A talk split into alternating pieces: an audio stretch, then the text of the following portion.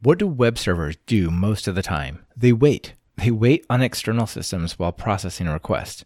Think about a standard web request to an e commerce site where you're logged in. You send a session cookie and request to a URL. It pulls a bunch of items from the database, maybe a Redis cache, and even talks to an external API. And that is exactly the situation asyncio is built for. But to take advantage of it in the Python web frameworks, the framework itself has to support async view methods. That's what Sanic was built to do. On this episode, you'll meet Adam Hopkins, who is leading the Sanic project. This is Talk Python to Me, episode 188, recorded November 27th, 2018.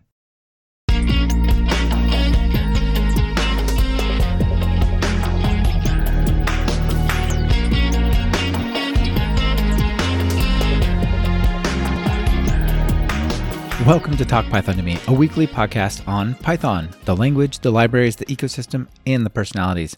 This is your host, Michael Kennedy. Follow me on Twitter where I'm at mkennedy. Keep up with the show and listen to past episodes at talkpython.fm and follow the show on Twitter via at talkpython.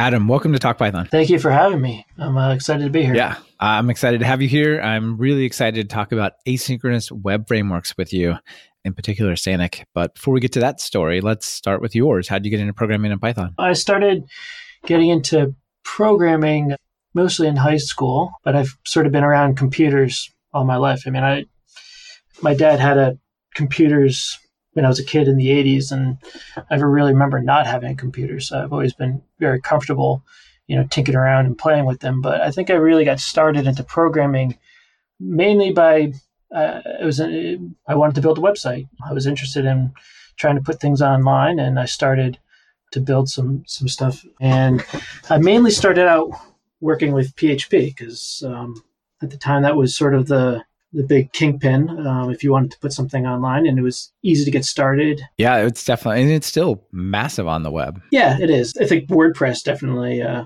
helps um, get people started. Um, and is a really good intro and and, and uh, a nice tool for for people. And, and I kind of had my had my own. I don't want to call them problems, but I, I started. I, I felt like every time I was working in PHP, I sort of needed to keep one eye on the documentation because I could never remember. Yeah. It wasn't obvious. It wasn't clear. It's just one of those languages, right? Exactly. You know, one time there's a function and, and the parameters are needle and haystack, and then next time the search is hadel and estack, and I can never remember which way the naming's convention and, and and so I started looking around to try to find something else. You're like, it's got to be better than this. Other people use other tools. What are we going to use? exactly, and and I, I and I did know a little bit about Python and more, you know, just I'm going to write a script and print out hello world type stuff. I mean, I, nothing sophisticated at all. And at the time, this was just about when Django had been released. And Django had been released, and I think Ruby on Rails was out there. So it was a question of like, here are these two different ways, and which way am I going to go? And I, I picked one, and I'm happy that I picked Django because it, it led me down a, a, a nice path. I think. Yeah, and I think that's you know that's a pretty i don't know if it was luck or just good but it was definitely a, a, good choice that that you went that way i feel like rails has definitely lost a lot of the favor that it had i know there's a lot of projects out there that still built on rails but it's it doesn't seem to have the shine that it did five years ago. No, and kudos to the to the Django team. I mean, I think what they're doing is pretty amazing. That they continue to to build a, a great product that's still very relevant and still hugely popular. I don't know. The framework's got to be what 15 years old, maybe at this point. Maybe not yeah. quite. Yeah, but it's been around for a while, so that's pretty awesome. And did you practice law for a while? I did. I did. So tell us about that. That's not that's far from programming typically. well, yeah. So I didn't go to school as, as um, you know, I'm not a computer science major or anything like that. Everything that I know about programming is entirely self-taught. I, I went to school. I graduated from George Washington University in in DC, and I went to law school after that. After law school, I practiced law for about uh, about five years and all during that time, I, I didn't really ever lose touch with programming. It was still, but it was a hobby for me. You know, building building things was was a hobby and was not my day to day job. But in 2014, uh, my wife and I, you know, just decided that you know we were living in Massachusetts at, at the time, and we decided that we were gonna gonna move across the world to to Israel, and it was sort of as this life changing time. And we decided, you know, we're going to make this move. And as part of that, we're going to assess our career paths. I felt very lucky that I sort of was able to take what had been my hobby and now turn it into a career. And I think that's a pretty, uh, pretty fortunate thing. I think it's great. And I definitely think it's one of the real benefits of being in technology we have so many ways of working that are just asynchronous already. Mm-hmm. Even when we're together, right? We all use GitHub and Slack or email or whatever. Right. And you could be 5,000 miles away and still do that, right? That that's pretty awesome. Yeah, I mean the team that I'm working on working with right now, it's a pretty small group of guys, but you know, I, I'm in Israel. There's uh, a couple guys in Ohio, North Carolina, Brazil. Like it, it, the team is you know, we exist as a team. We function day to day as if we're a team and interact, you know, like it's, you know, the guy sitting right next door, but really he's literally halfway around the globe. Yeah, that's pretty awesome.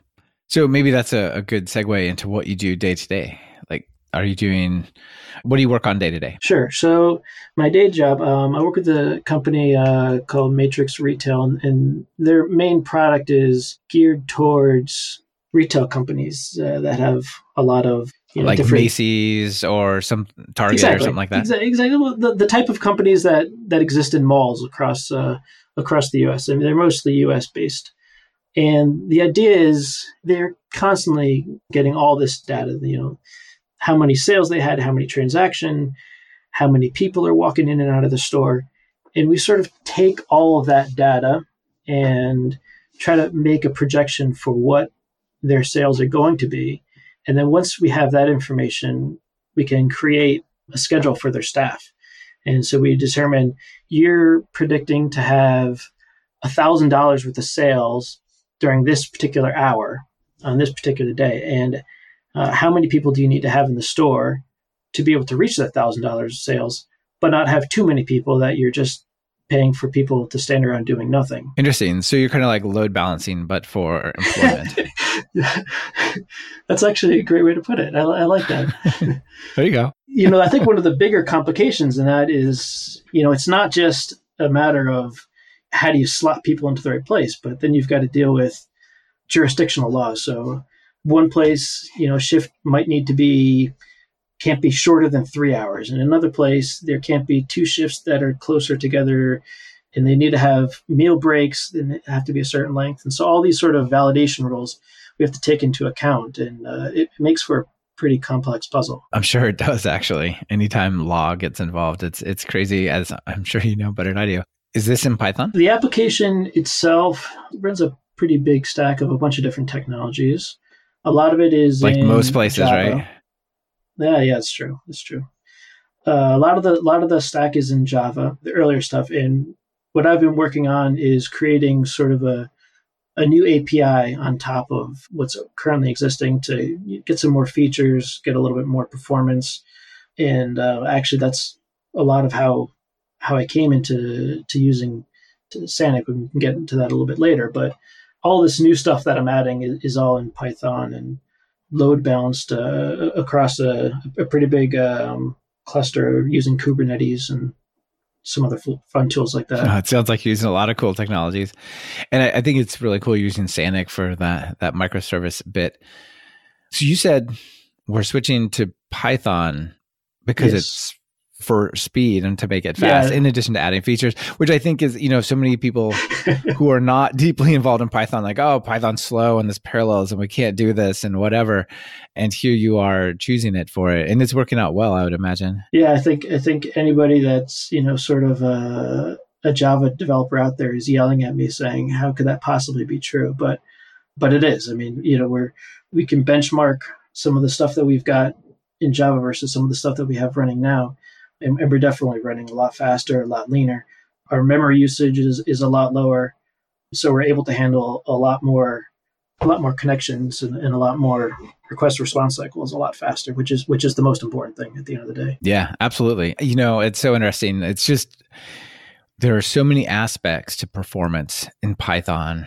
I certainly want to go down that rabbit hole, but you've got like the concurrency, you've got like C and Python implementations, you've just got all these things that that are, are really interesting. And then you throw in the web app, where web apps are mostly talking to external systems and are not themselves computationally heavy, but they're more orchestration in a sense, right? So there's just so many many cool things, and the sounds like you got a cool architecture going there. What I was just going to say is, is on that point is is it's you know to get that performance, it's sort of figuring out what are the right tools that you need to be able to, to achieve that. So we're using we're using Sanic to sort of power our microservice architecture, but you know we're also pushing stuff off to um, a queue, a task queue using Celery.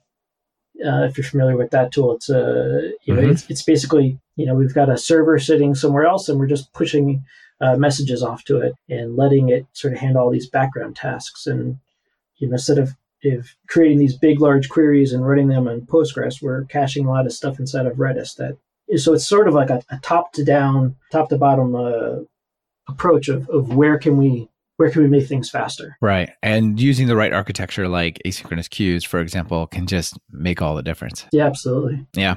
So maybe this is a good good place to start talking about uh, some of the web frameworks and some of these ideas. And before, you know, so Sanic is a web framework based on Python's async event loop, async IO, and the async and await keywords and all, all that. And we'll get into all those details. But before we dig in, like not everybody is using these these newer features, right? Like async IO only came out in three four, and then really, I think properly in three five with async and await. So maybe maybe just tell us what is async IO and uh, why is it really good for web apps? Sure. Well, first, I think you know everybody should be maybe using it. maybe, maybe, that's too broad of a statement, but um, I, I, really, I really, Async IO is a is a great standard library module that was added to sort of be an, another answer to how can Python achieve concurrency. So we have some of the other modules that exist, including um, uh, multiprocessing and threading and stuff like that. And and while this answers some of the same questions, it does it in a sort of different way. Yeah, when you think of these other all the traditional ways we we got multiprocessing, we've got threading, and then of course you know like APIs built on top of those, like execution pools and whatnot. But all of those involve some sort of forking. But async IO is inherently doesn't even necessarily use multiple threads or processes at all, right? Yeah, it's sort of a simpler methodology and cleaner methodology in that you know you're still running everything on on a single process but you're basically just taking the idea of start working on something in our case in a web framework it's a request. And you start working on it and processing it and you get to a point where you say well i need to go find some information somewhere else so i'm going to pause here. And while i'm pausing here let's go see what else needs to get done. And actually it's very much sort of like what we're what I'm doing in my day to day job, and you know we're trying to figure out. You know, you've got an employee and he's coming in for a five hour shift, and you want to figure out how do you keep your your person employed during those five hours without having just standing around doing nothing, wasting time and money. Is you know they're there to do to work, so let's figure out how to make your your web workers produce the most you can get for them. Yeah, absolutely. So, you know, the whole IO bit of async IO, right? It's right there in the name is what it's for, right? Like it doesn't help you for computational things at all, right? You really only have one thread. And if you start doing computational stuff, you know, you're just queue, you're just doing them in order, right? Yeah. But for web apps, their main job is to talk to a database, talk to other microservices, talk to a queue, and then they just wait, right? And so it's the perfect time perfect way to structure these web apps is to say all the time that you're waiting on these external systems, we're going to go do other work, right? Other requests. And that's basically the idea behind Sanic, right? Absolutely. It, it's using async. It's not like a magic bolt that's going to make things run faster. It's just, it's going to make things run more efficient. I think that's a, a better way to put it. Yeah. It's not going to be just idly waiting around. It's going to be working on something else. It's a really good uh, multitasker, I guess.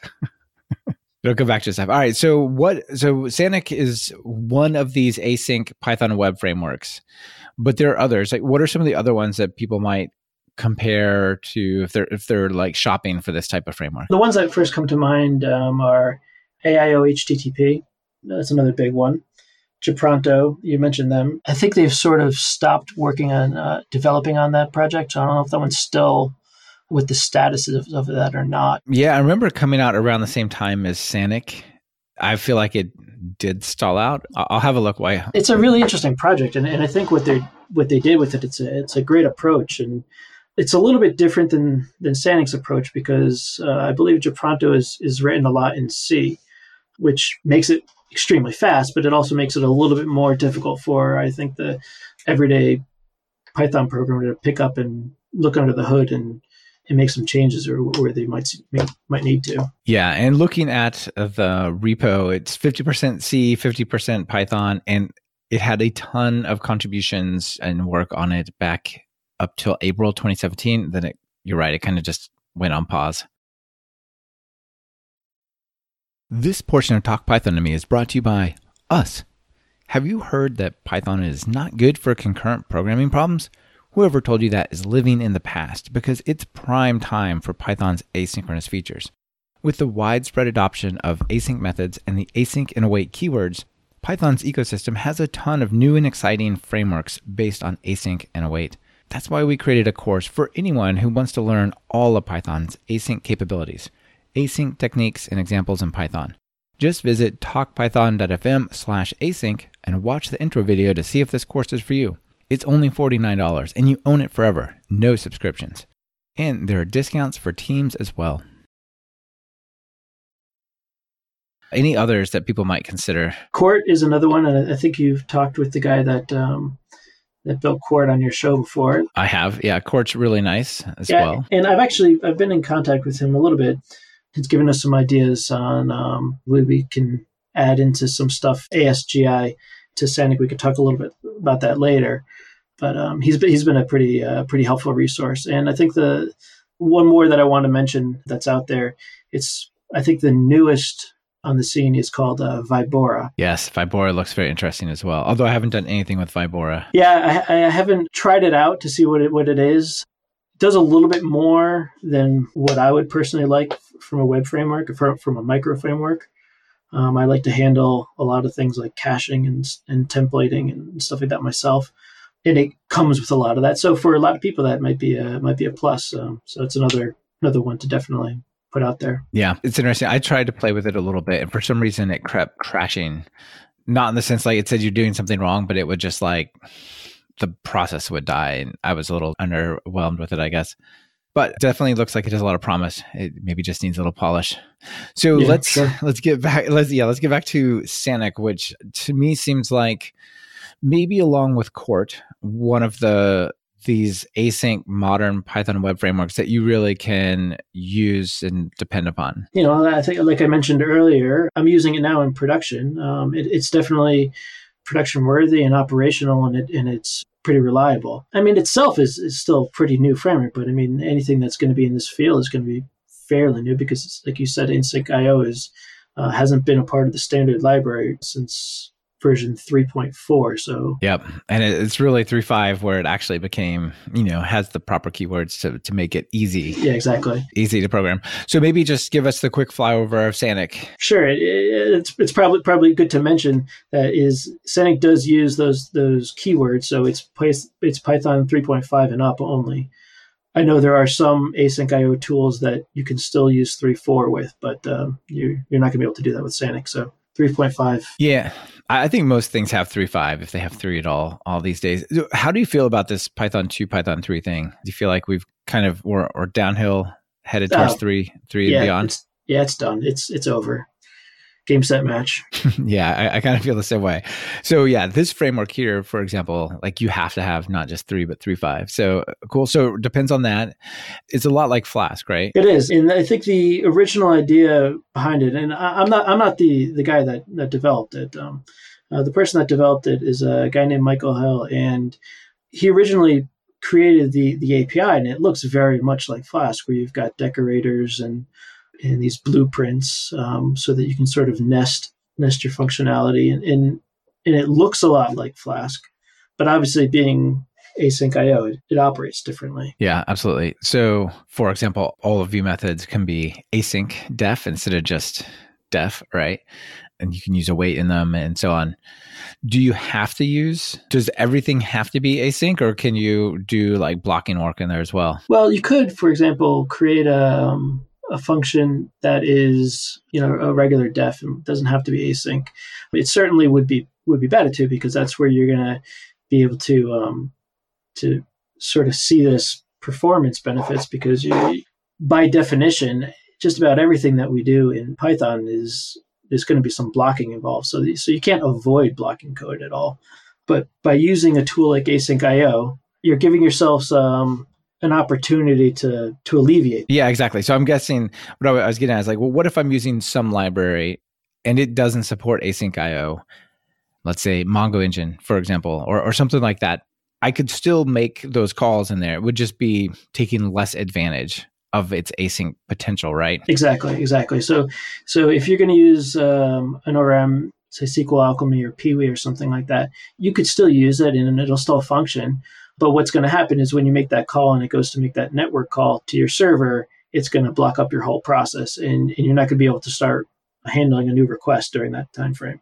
Now, there are ways that you can get around that and, and use some of these um, other tools that are async enabled. Right. So the primary thing that you would do, the, the first thing that you might do is like, say, I'm using library X to talk to, let's say, Redis. Mm-hmm. It would be to go out and say, is there a async IO enabled variant or extension or something to that library, right?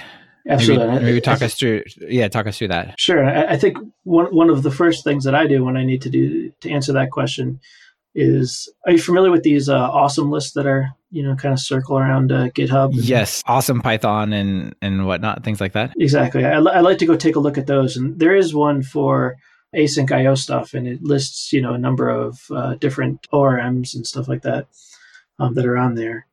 I, I do a lot of work in a lot of work in Redis, and there's two different packages in Redis that async enabled Redis that, that I like to use.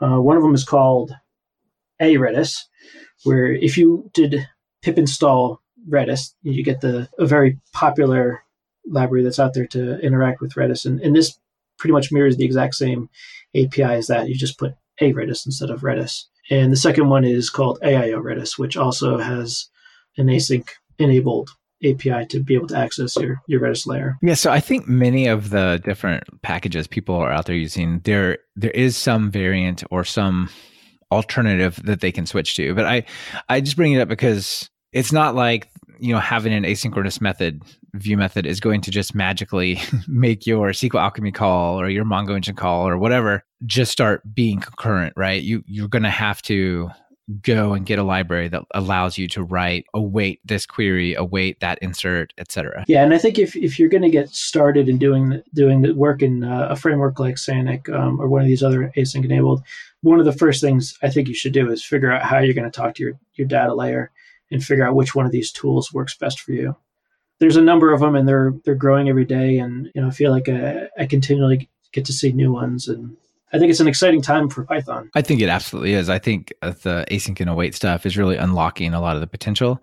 I'm especially excited for Sanic and some of the similar projects because while we've had these cool keywords and this capability, it's not until you can actually create asynchronous web methods that you can actually really break that thing loose and, and use it where where it makes a lot of sense. Yeah, absolutely. So yeah, it's an exciting time for sure. So, what are some of the ways that we might get around these dependencies? So, step one, go and find another library that does the similar or same thing that you're doing, but has coroutines and async methods and whatnot. That's option one. If for some reason that fails, is there a way you can use threading or multiprocessing or some kind of background queue or some like, is there something else I can do to not block up my web async IO loop and still still work with them? The question is could potentially get really messy and if you're going to take and start a new say a new thread inside of your your loop. Could be done. Should yeah. be done. That's a different question. Yeah i think you think, could have like a background so you could have like a background thread that's always running for each worker process and then like a queue that you drop something off you know an in-memory queue you drop something off and it picks it up. Like say subscribe this person to a mailing list. For some reason the api that does that doesn't support async io and you know like i think for the most part that would work but it's definitely not not super good is it? if the goal is to do something like that, I would highly suggest upgrading to Python 3.7, and then you get to use async IO queues, which is a, a fairly new feature, which basically you could just start pushing off tasks to this async IO queue and, and let them handle it. And, and I think uh, the great use case for that is I take a, re- a, request, I'm processing it, I need to send out an email, you know, push that off to this queue and, and be done with it. A little bit more involved method, like you said, you could do something with threading or use another package like uh, Celery, which is something that I've had had good success using for, for a number of years. So I, am still using it inside my async IO stack because you know it really solves a, a good problem for me. Yeah, it does. So we've got our web code. We're writing our async methods. We're waiting all these calls. Everything's working pretty well. Beyond that, it looks quite a bit like Flask, which I think is really a good thing. There's a couple of things I'd like to maybe call out that are either less well known about Flask and is relevant here as well, or this enables. And one of them is blueprints. So typically when people say, I'm going to go create a Flask app, they all, they say, well, what you do is you create the app.py and you allocate the app and then you use the app, you know, as a decorator app.route and you put it on these methods.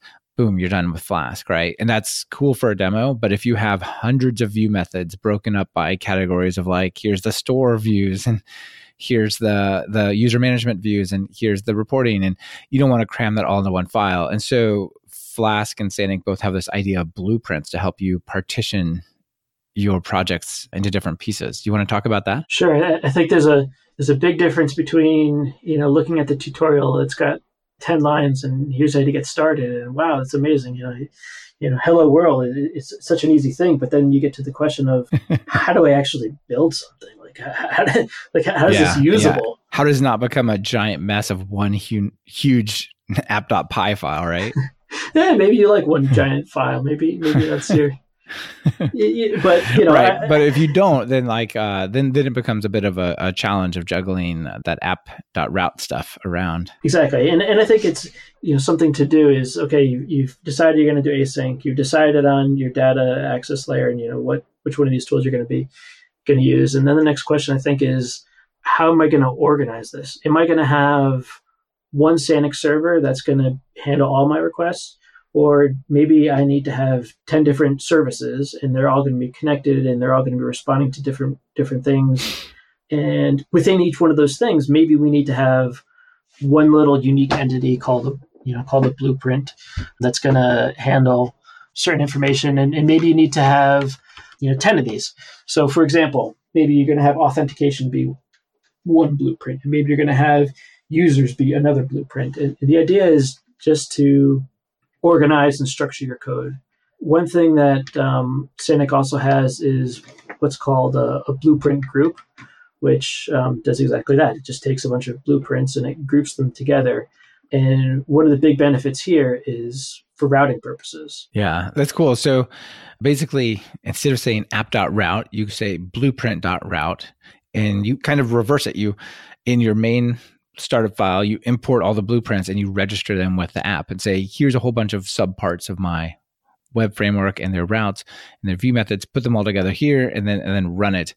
The group sounds pretty interesting. I didn't know about that. Yeah, and, and, and one of the, the big other benefits you get with blueprints is you don't have to be passing around your app object all over the place. So if you're going to yeah, have, that gets really tricky. Yeah, it, exactly. So it, it gives you a way to sort of register these views to something, and then when you finally have your app and you're creating your app, they all get added on at that point. So so you don't need to you know create these crazy global variables or anything like that. Yeah, I think it's a really nice way to break apart different parts of Flask or Sanic apps into little sections that are more self-contained and then you can like import them into the main app it's sort of a personal preference of mine i don't know that i necessarily say this is the way you have to do it but i like to have each one of my different endpoints sort of be like its own um, blueprint and, and at max have two or three different methods that are that are attached to it. I, I, I like to try to keep things as organized as possible and mainly that's for development purposes. It's, it's when I've got an issue or I need to make an update or fix a bug or something like that, it's a lot easier for me to navigate when I've got everything very finely grained, um, you know, broken up into different files. Yeah, that's the same way I do it, and I, I really like it. It's you know if I'm if you're in this file, this is the type of stuff you're working on, and just that. Yep. So another thing that Sanic makes pretty easy is WebSockets, and that's been traditionally a little tricky in Python, regular Python code, right? Because it'll just block up how are you just going to wait on this bidirectional communication thing, right? Yeah, th- I think one of the great benefits that we get from Async IO, besides being able to have, you know, these non-blocking access to other you know other services and stuff like that is to be able to do stuff like WebSockets. And you know, WebSockets are fun. Yeah. it's great when you're building you know a front end application and you can have that bi-directional control between server and client. And the way that it's achieved right now inside of Sanic is by using another package that's called WebSockets. So you could just do pip install WebSockets, and and that gets you to the same um, bit of code that's running inside of Sanic. And Sanic is just basically putting on another uh, routing layer, a routing layer on top of that to be able to get to to your socket. Now, yeah, it's really cool. Really cool. Say that now, in coming next year, there may be some ideas on, on how we change that and make that a little bit better, and being able to handle um, different deployment strategies. And by that, I mean uh, using ASGI, which yep is sort of the asynchronous response to to WSGI. Uh, right. Yeah. Is the web service gateway interface, which is how most things like Flask, Pyramid, Django, etc., plug into larger web servers like MicroWSGI or gUnicorn or something, right? But mm-hmm. the the fundamental problem with that API is it's a single function call per request that has no asynchronous concepts around it, right? Exactly. So so you're not really going to be able to run an asynchronous application off of off of WSGI, and and this is a problem that the guys uh, building Django channels, I believe, uh, were, were the first ones that came up with the ASG, ASGI uh, implementation or specification, whatever you want to call it. We're looking into it to adopting that, which will open up a, a greater deployment strategy for Sanic. Yeah, that would be really nice if there was the WSGI equivalent for all these different frameworks. That's really one of the key missing things to unlock a lot of it. But since you brought it up, maybe we should talk a little bit about deployment. Sure. On this. So what is different or how does deployment for regular web servers and web apps change if you're deploying something based on Sanic versus something on Flask? The biggest change is you could just do Python app.py and just run your application straight from inside Sanic. And, and Sanic has its own way to, to be able to operate as a web server and to interact. And, and, and so, so you could just do that and you don't have to do anything more. There is some other deployment strategies where you could use gUnicorn, and there is a there's a worker layer that sort of enables gUnicorn to be able to run Sanic. So we've got that in, in the documentation. So, so you could do that. I think the best way to do it, in my personally preferred way right now, is to just allow Sanic to, to handle its own, handle itself and create Docker containers. And, and the Docker container, its job is to run python.py. Python app.py, and then stick in front of that something like Nginx or, or, or another load balancer that, that handles the incoming request and just kind of spits out my traffic to one of my services. Yeah, that makes a lot of sense. Now, you don't Would have you to set do it up, that way. Yeah, sure. Would you set it up as like a system daemon type thing, system control, and, and you know like a service unit to run the Sanic part, or do you just do that? Like if you're using Docker containers, maybe it just you start the container and it, it does its thing. Yeah, you could do that. But and this is again, this is my own personal preference bleeding in here, but Docker is such a such a widely popular tool now. Um, it's it makes it so easy to deploy and to take something from development on on my machine and to stick it up on a you know staging server and the, then eventually stick it into you know production I find Docker to be a, a very useful tool for that. And, you know, one step further is to use Kubernetes to sort of manage that whole process. But that may be a little bit too complex for a lot of people. And, and, and I don't necessarily want to say that that's the way that you have to do it. Right.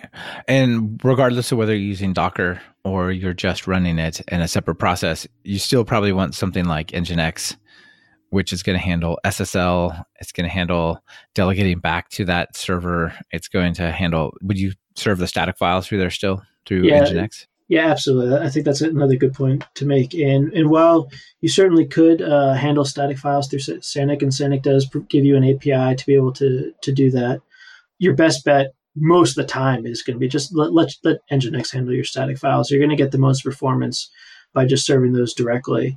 You don't really need to let Python handle static stuff. You know, let that handle all your dynamic content. Yeah, that makes sense. That's the way I run my stuff as well. Let's talk about testing. So, testing regular web apps is pretty straightforward. I mean, it still requires some tricks to know how to like create a, a dummy request and things like that. But then you just call it and then you get the answer and then you assert things about the answer. But with Sanic, what does testing look like? Because typically testing asyncio stuff means there has to be an event loop, it has to be running, you got to wait for it to be done. There's like extra stuff. What is testing one of these web apps look like? Yeah, it's certainly not an easy thing to do. And, and I think this is sort of one of those other areas where maybe you've checked off all those boxes and you, have kind of are now onto the stage of how do I start testing this stuff. And, and I would say don't try to invent uh, invent the wheel yourself. You know, go see what else is already out there. And personally, I, I like to use PyTest. There's a great plugin for for Sanic called PyTest Sanic, which solves a lot of these problems and makes it pretty similar to what you're what you're used to doing with PyTest, where you where you're creating your application, and you know it's a little bit different because you've got your async and await keywords in there, but it's going to handle creating the loop for you, and so you can just kind of go about your process the way you would expect. Yeah. It's pretty interesting some of the stuff that you do. So like your test method might be an async method, right? Async def test something, not just a regular test method. But the PyTest Sanic knows how to run it and it's all good, right? Yeah, and there's also an asyncio PyTest. I, f- I forget the name of the package that does sort of the same thing, just not in the, the confines of, of Sanic itself. But um, that's also definitely something to look out for. So the answer is yeah, it's definitely possible. There, there's a little bit more complexity to it, but take a look to see what other people are doing, and and I, I think um, it's a piece of the puzzle that's been solved. So may as well go take yeah, a look to see good. how other people have done it. And especially since there's a PyTest plugin, it's pretty easy. So that was one of maybe, I don't know if you call it an extension exactly, but it's one of the things that is sort of in the category of extensions. But there's actually a whole bunch of different extensions, right? For like OAuth and sessions and CORS and all that. Do you want to give us a quick flyover of some of the more important extensions? Sure. I think probably the the most important extension that's out there is is, is the PyTest Sanic, Sanic extension because um, it gives you extension ability. Another one that is hugely popular is Sanic Open API, which adds. Uh, I don't know if you're familiar with Open API or not, but it's a specification for how do you define your API endpoints. And with this plugin, you basically just add some um, some more decorators around your methods, and it's going to create the output for you of um, that's going to meet your your specification of, of. What kind of methods does does it accept, and um, what kind of intake variables might you know might need to get passed into the, the method, and you know eventually, and what's what's the output what does your endpoint give you? Yeah, that's really cool. So it defines the API and gives you some Swagger UI back as well, so you can actually see what methods are available and things like that, right? Exactly.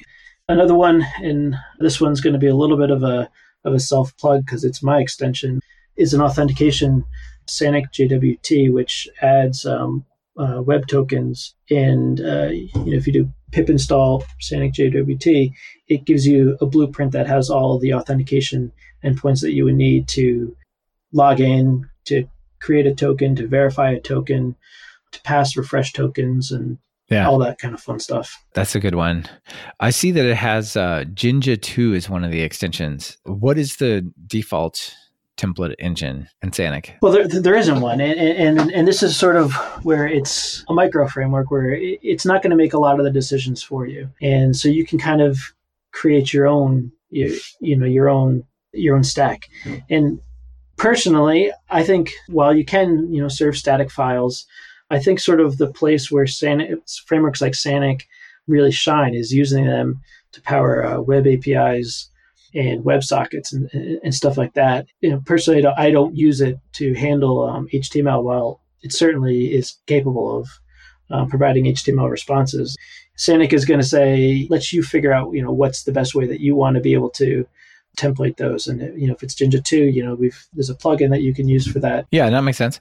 Are there any other template languages that you can use? Could use Django ones. Could use yeah. Chameleon, Mako. Well, I don't know how it would work with with Django ones. Um, anything that's going to work in Python, you know, you can use that because at the end of the day, what you need to do to respond with Sanic is you just need to be able to pass it a string. So, you know, create, um, use whatever template engine you want. I see. So you would basically just like uh, create the thing and tell it to here's your template file, here's your your model data, render it, and just have Sanic return the HTML. So you kind of plug in that layer. Exactly. So you could use whatever you you needed to there it would work. Yeah, it seems like one of the first things you'd want to do is like create your own little decorator that takes a template file and then just automatically does that. You just wrap up, you know, yeah, wrap absolutely. up your view methods, right?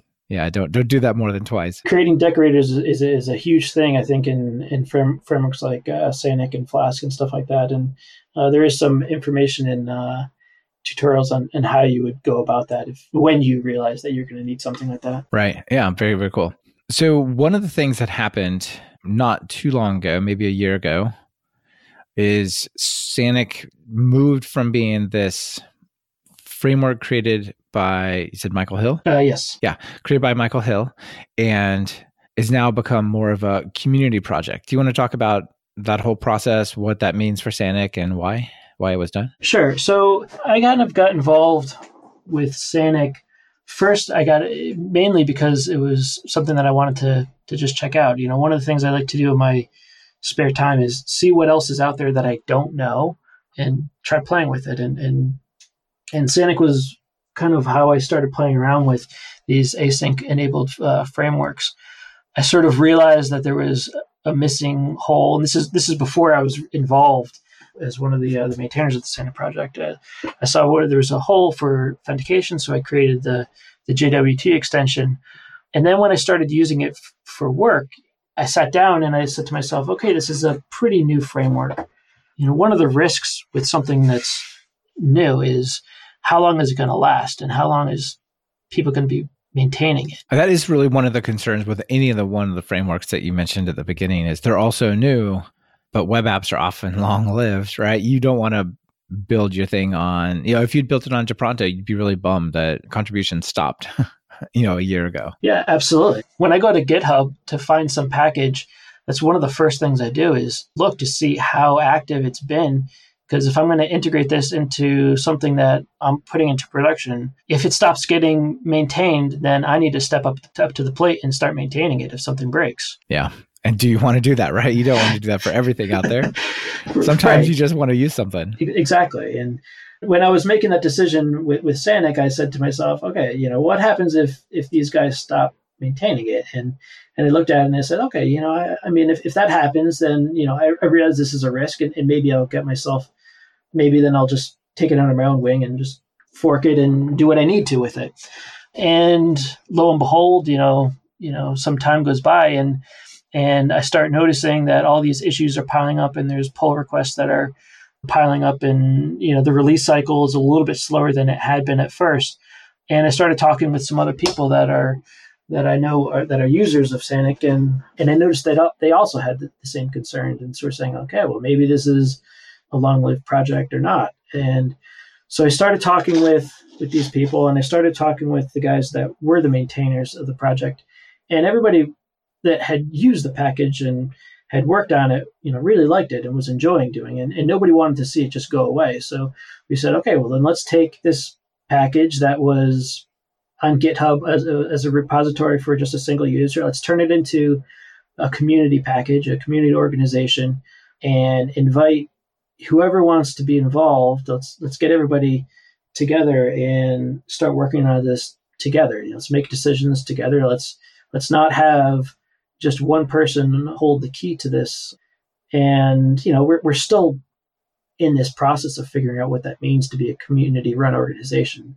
You know, it's not like we, we have this, this uh, answered yet, but, you know, we've been doing this for, I guess, about, about, I don't know, five or six months now. And, and, and it's sort of been a, a, a fun ride so far. And, and um, I think we're headed in a, in a good direction. It looks like a good move in it. You definitely have some folks involved there. So, I think it's very positive. I, I also just checked out Vibora, and it looks like it's stalled out as well. So it's it's looking more and more like Sanic is the one that still has the momentum of the ones that we've been talking about. I don't want to be the one to make that claim, but no, you, uh, I, I, you, you, let me say it. But I mean, I think Quart is still doing really well, and aiohttp as well. But like some of the other ones that came out at the same time, I kind of feel like I don't know, they just they had a lot of activity, but but not so much. So it, it's good that you're taking these steps to try to solidify that base and and you know not make it just dependent upon one person's interest in pursuing this sort of tweak of the Flask API, right? Yeah, absolutely. And and and that's we've sort of tried to make sure that there's um, some people that are involved that have been involved in the project for since its beginning, early days, and some people that are just getting involved now. And we try to have have a have a mix of as many voices as we can, so we have consistency and we're not breaking any backwards compatibility issues. But uh, I'm pretty excited because there definitely is has been a good response and been a lot of um, community action in, in, pushing this project. Yeah, that's great. So, what are some of the plans going forward? You guys decided to eschew the zero versioning style and, and go with something different for versioning, right? The current version is 0.8.3, and that's going to be the last zero versioned uh, release. And in, coming up in about another month, we're going to switch over to calendar versioning. And the idea behind this is we've got a, a fast framework let's make our development cycles you know somewhat fast as well so we can respond to things quickly and and so we decided to go with four releases per year we're going to do one in march one in june september and december with the idea that the december release will be um, a long-term support release, an LTS release. That's pretty cool. I think it it makes things more clear because a lot of folks have been involved in open source for a long time and they see 0.12 and they're like, oh, great, that's fine. But many people, especially coming from like the enterprisey space and the commercial space, they see 0. dot something and they're like, oh, it's not ready yet. It's in some kind of beta or something. That's sort of what we're trying to achieve with moving to a community organization and moving to having a an LTS release is to make this known that this is a, a safe project to rely upon, and you can use this in production. Uh, it's not going anywhere, and, and, and, it's gonna it's gonna perform. That's cool. What does a version number look like in calendar versioning? Is it like 2018 dot or like yeah? What are you what are you doing there? You could do that. What we're gonna do is it's going to be 18.12, so that's going to be our that's going to be the next release. And then after that, it'll be 19.3, 19.6, 19.9. Yeah. And then like little patches and stuff would be like dot something on the end. Exactly. So if we need to have inside that release cycle, then yeah, it'll be 18.12.1. I imagine that those type of patches, you'll, you'll see more of those with the LTS releases because the idea behind that is we're going to lock in the API, we're going to lock in the feature set in December of 2018 and that's going to be on its own branch inside of GitHub. And for the next year, if we see any security issues or bugs, we're going to go and we're going to fix those and we're going to push those out to the 18.12 package. But while we're doing that, we may move on to additional feature sets inside 19.3 and, and moving forward yeah. that wouldn't necessarily get put into that 18.12 that's really cool. And you know, one thing i definitely like about this is i can open up a requirements file or i can do a pip list on a virtual environment or something and just look and know oh that library is a year and a half old or that library is pretty new. Like if i do you know a pip list and i see requests is that i don't even know what it's at like let's say i see pyramid at 1.8.7 right like mm-hmm. that's out of date it should be 1.9. something but but how out of date right like right you need, you need to be updated or you need to know the package you need to be involved in the community and, and, and have an understanding of, of when all those releases are happening to know you know whether your version is out of date and by how much with your model it's super clear. Oh, that's six months old. We should probably consider upgrading that. Yeah, I mean, I don't want to say it's it's our model. Like it's a it's a thing that's out there. Sorry, the model. You, uh, let me rephrase it. The model you've adopted. It lets me see that. Yeah, that's really nice. And and I think uh, Pip is now on to that model as well. And there's some other. Mm-hmm. I've noticed a lot more repositories using calendar versioning. I'd say in the last year than I had, you know, before that. It's cool. Well, well, I'm definitely a fan. Now, one of the things I saw looking through the documentation is you have on the various issues and items in GitHub is you have help wanted labels. And sounds like you're looking for folks who would be willing to be contributors and participate, right? That's sort of the goal is is this is a community built project, you know, let's let's get everybody involved that, that, that wants to be. And, and one of the things that you know, I'm not the only one doing this, but one of the things that I do, you know, when I when I check GitHub and I see that there are new issues open, I try to you know make an assessment, you know, of well, how difficult would it be to implement this feature, or you know, is this a bug, or or whatever it is, and use GitHub to provide the context because then if I'm new to the project and I want to help out and say, you know, I don't really know, you know, where can my efforts go, it's a little bit easier for me to see, okay, well, you know, this is a an easy task for me to handle. So let me try this one first, as opposed to uh, trying to add an ASGI or something like that, which would be more difficult. Yeah, that the community is still working on that one as, as, a whole. That's cool. So, but if people are uh, keen to do it, there's all sorts of stuff I'm sure they could pick up, like even triaging issues, working on documentations, tutorials. There's being a relatively new web framework. There's probably not as hard or solidify to say something like Django to make changes? Absolutely. And, and I think, you know, the best thing there is if you have interest in it, the best way to get involved is to just go into GitHub or we have uh, we have uh, we just opened up a community forum uh, using um, discourse and just look to see what else what the conversations are and just start responding you know just put in some some thoughts you know there's a conversation about about something and and you know something that strikes your interest you know put in your own thoughts. And it's sort of a, a good way to just get yourself involved and in, your face known.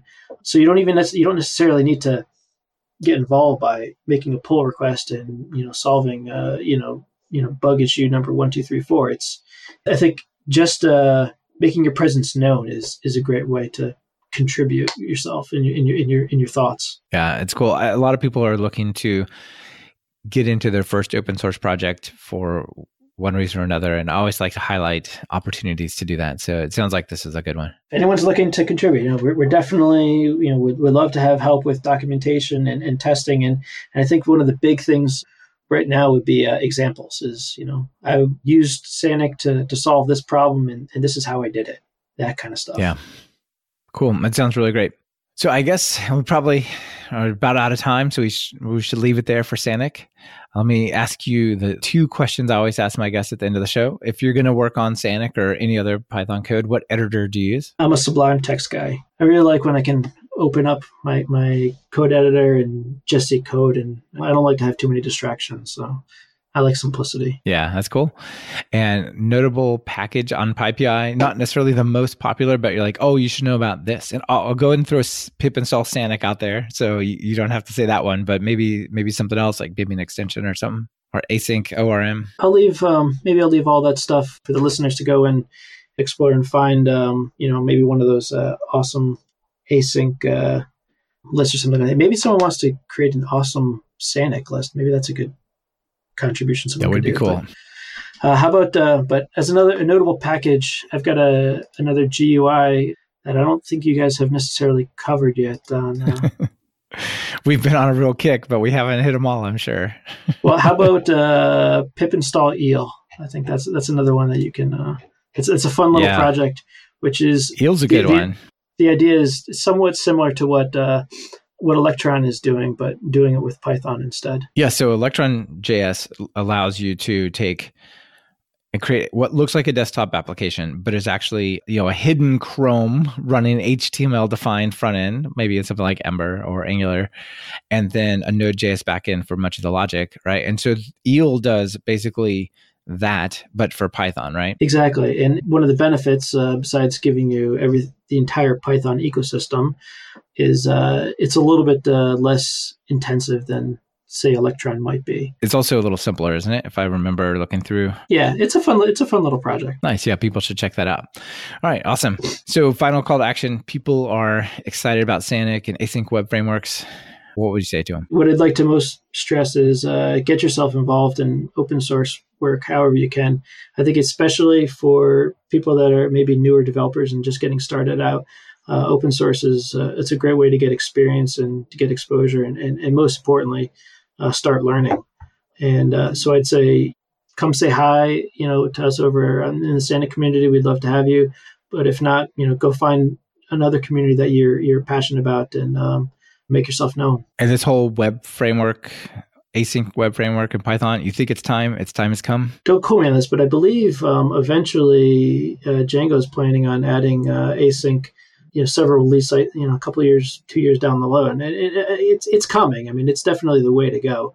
So the future is now. Yeah, you spoke about Django channels, and uh, I think it was Andrew Godwin that wrote this. Right. Put together a, a cool thing called a Django async roadmap that lays out yes. their plans for basically doing something similar. And it's a really great article. I'll, I'll, throw it in the show notes for people who are on the Django side of the fence. But yeah, definitely, I, I agree with you. And thanks for being on the show, Adam. It was great to talk with you, and best of luck on Sanic. It's a cool project. Great. Thank you very much. You bet. Bye. Take care. This has been another episode of Talk Python to Me. The guest on this episode was Adam Hopkins, and it's been brought to you by us over at Talk Python Training.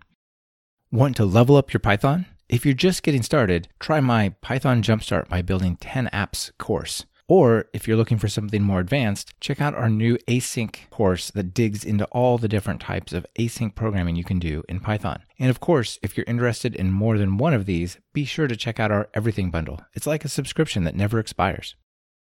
Be sure to subscribe to the show. Open your favorite podcatcher and search for Python. We should be right at the top.